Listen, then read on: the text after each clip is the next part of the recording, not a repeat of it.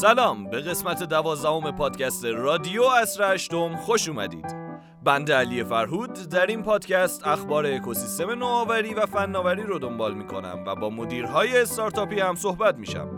اگه شما هم به این موضوعات علاقه دارید پادکست ما رو دنبال کنید و با ما همراه باشید.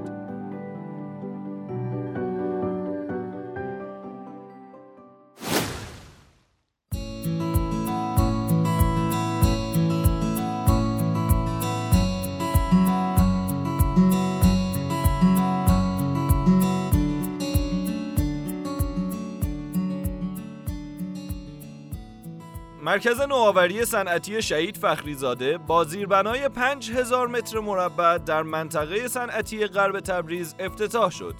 این مرکز با فعالیت 20 واحد فناور و نوآور فعالیت خودش رو آغاز کرده و این ظرفیت تا ده برابر قابل افزایشه. از محورهای اصلی این مرکز میشه به مهندسی مکانیک، الکترونیک، هوافضا، پزشکی، شیمی و بسیاری از حوزه های دیگه اشاره کرد.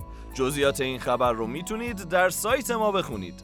نمایشگاه و همایش معرفی فرصت‌های سرمایه گذاری و توسعه حوزه نفت، گاز، پتروشیمی و انرژی های تجدیدپذیر در مناطق آزاد و ویژه اقتصادی کشور 3 تا 5 آبان در محل دائمی نمایشگاه های بین جزیره کیش برگزار میشه.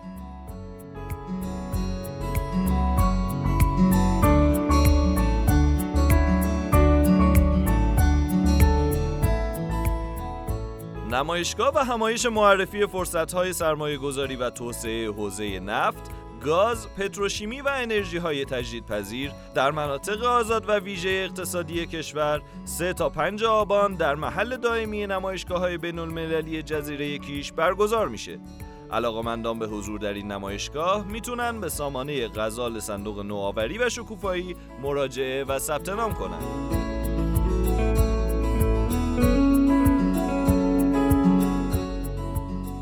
صبح شنبه علیرضا زاکانی شهردار تهران و سورنا ستاری معاون علمی و فناوری رئیس جمهور با هم دیدار کردند.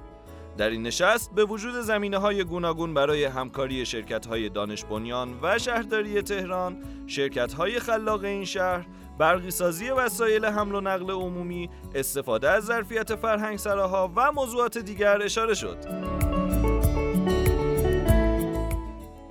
در چند سال اخیر به ویژه بعد از شروع پاندمی کرونا حوزه سلامت و نوآوری بیش از قبل با هم پیوند خوردند از رزرو آنلاین دکتر گرفته تا صدور نسخه های الکترونیک.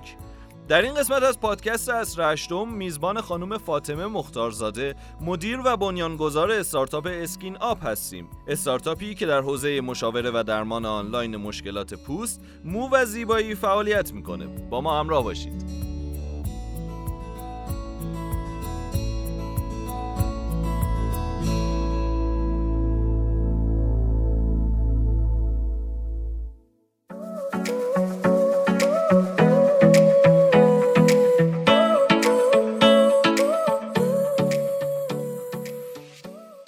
هر کار بزرگی از یک ایده اولیه و نیازسنجی درست آغاز میشه. زمانی که این کارشناسی ارشد من تصدیق شد در واقع تز اولیش این بود که ما بیایم ارزیابی کنیم به هر تشخیصی مراجع حضوری و مراجع غیر حضوری ما اومدیم اپلیکیشن دموی طراحی کردیم و این بیمار با استفاده از این اپلیکیشن دمو تصاویر و این سوال رو پاسخ می‌داد برای پزشک ارسال می‌کرد از پزشک تشخیص رو می‌داد بعد مجدد بیمار رو ما فراخوان حضوری می‌کردیم. بودیم حالا پزشک مراجعه داشته باشه پزشک ببینه زایه شما. و مجدد با پزشک مراجعه می‌کرد و ما اون تشخیص پزشک رو یادداشت می‌کردیم. در نهایت این دو تشخیص کنار هم میذاشتیم و می‌گفتیم مثلا از دقت صحت این تشخیص چقدر هست. زمانی که ما این کاری می‌کردیم خب بیماران خیلی استقبال زیادی کردن. چون اکثرا از حاشیه شهر مشهد میومدن یا از زاهدان بوشهر زابل دانای جنوب کشور. خب این این, این اپلیکیشن دمو هم یک رابطه شده بود بین پزشک و بیمار. اما در واقع که از اپلیکیشن دمو من دریافت رو سرور من بود. از اپلیکیشن بیمار ارجاع می‌دادم و بیمار پزشک تشخیص رو برای ما مجدد میفرستاد. بعد بیماران این تقاضا کردن که کاش که ما همین اپلیکیشن رو داشته باشیم که با پزشک در ارتباط باشیم. خب بیماران هم معمولا نیاز دارن که هی follow بشن. که دارو داروهاشون تغییر کنه روند بهبود درمان رو پزشک ببینه. نیاز هست که هر دو ماه هر سه ماه پزشک. خب feedback خیلی خوبی از طرف بیمار دریافت کردیم. پزشک هم همینطور. خب شاید کرونا هم بوده. پزشک هم خیلی بیماران رو به احتیاط می‌دیدن. حتی مراجعات حضوریشون در روز کم شده بود و این فرایند که استقبال شده بود پزشکان گفتش خب وقتی که من این مراجعه حضوری و غیر, حضوری شکلی هست چه بهتر که از این فضای اپلیکیشن استفاده کنم به این نتیجه رسیدیم که این چند رو ببریم مرکز رشد دانشگاه علوم پزشکی مشهد. ارائه بدیم که ببینیم چه feedback ی دریافت می‌کنیم از طریق داوران که اونجا استقبال شد.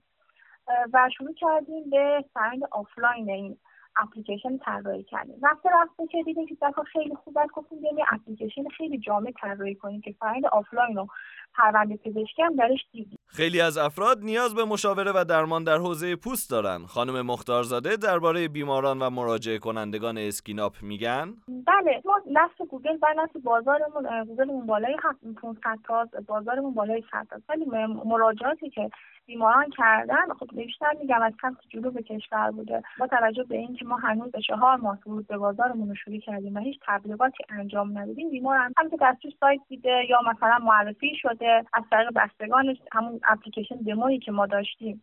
چیز هلوش مثلا شاید در ماه ده تا 15 تا بیمار ما داریم.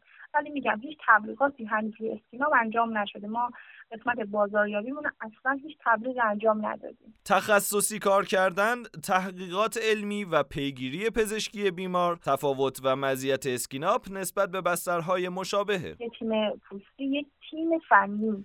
در کنار هم نشستن در واقع انفورماتیک اینجوری یکی از شاخه‌های کاربردیش اینه که به نرفتارهای تو حوزه پزشکی یه بیاد از دید پزشک بشینه ببینه نیازهای پزشک چیه یه بار بیاد از دید بیمار بشینه ببینه نیازهای بیمار. چون ما برای این کار رفتیم 2700 تا مطالعه در دنیا رو بررسی کردیم ببینیم از چه پلتفرمایی و به چه صورت در آن استفاده می‌کنن؟ چه آیتم های اطلاعاتی بین پزشک و بیمار رد و بدل میشه که ببینیم این آیتم ها چه آیتم هایی هستن؟ اینا رو استخراج کردیم. اون آیتم ها اون فضا رو. بین سه پزشک متخصص پوست مشهد که خیلی معروف هستن چی انجام بدیم که بگیم که توی اپلیکیشن چه اطلاعاتی از بیمار پرسیده بشه پزشک تشخیص دقیقتری رو بده.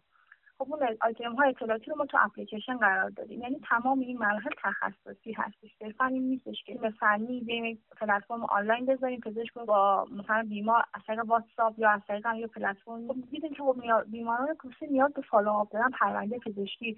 براش تشکیل دادیم که در مرحله بعد اگر بیمار به مجدد خواست از همین پلتفرم استفاده کنه حتی اگر اون پزشک قبل نباشه در پزشک جدیدی که انتخاب می‌کنه پرونده پزشکیش نمایش داده بشه. زمانی که بیمار خواست درخواست رو میده تا زمانی که بیمار نسخهش رو دریافت می‌کنه ما بیمار رو داریم رصد می‌کنیم. هم feedback پزشک هم feedback بیمار رو می‌گیریم. و اینا همه آلامیز شده هست این کار چالش ها و مشکلات خودش رو هم داره. درسته خب ما سال 97 که این پروژه رو استارت زدیم. چالش خیلی بزرگ داشتیم نسخه الکترونیک بودش. اینجوری بودش که ما زمانی که ارائه همه این چالش رو نسخه الکترونیک می‌خوایم چیکار کنیم؟ حالا آزاد رو خب تصویر سخت رو می‌تونست بیه پزشک بگیره برای بیمار ارسال کنه. ولی خب حق بیمه تامین اجتماعی و درمانی رو که نمی‌تونست پرداخت کنه. خب با فرآیند نسخه الکترونیک اجرایی شد در مشهد که در خراسان رضوی داره اجرا میشه. این چالش خیلی بزرگی ما برطرف شد یعنی همزمان بیمار می‌تونه با پزشکش در ارتباط باشه. حالا حق ویزیتش آزاد محاسبه میشه و حق داروش می‌تونه پزشک با خود بیمار داروش رو ثبت کنه و ما نسخه الکترونیک تامین اجتماعی و سلامت هم دریافت کنه. این چالش خیلی بزرگمون زمان بود که خب این باعث از کرونا باعث شد که بیشتر روش کار کنن و اجرایی بشه. بیمارها و مراجعه کنندگان می‌تونن به راحتی به اسکیناپ اعتماد کنن. حسابهایی که انجام داده حتی پزشکای عمومی تو همه حوزه ورود پیدا کرده. حتی رزیدنت ها هم گرفته ولی ما فقط تو اپلیکیشنمون همه تخصص هستن و هیئت علمی. شرط ورودمون این هست که افراد یا تخصص یا فوق تخصص یا هیئت علمی باشن. دوم اینکه خب ما فرد follow-up هم داریم دیگه پرونده پزشکی بیمار رو داریم.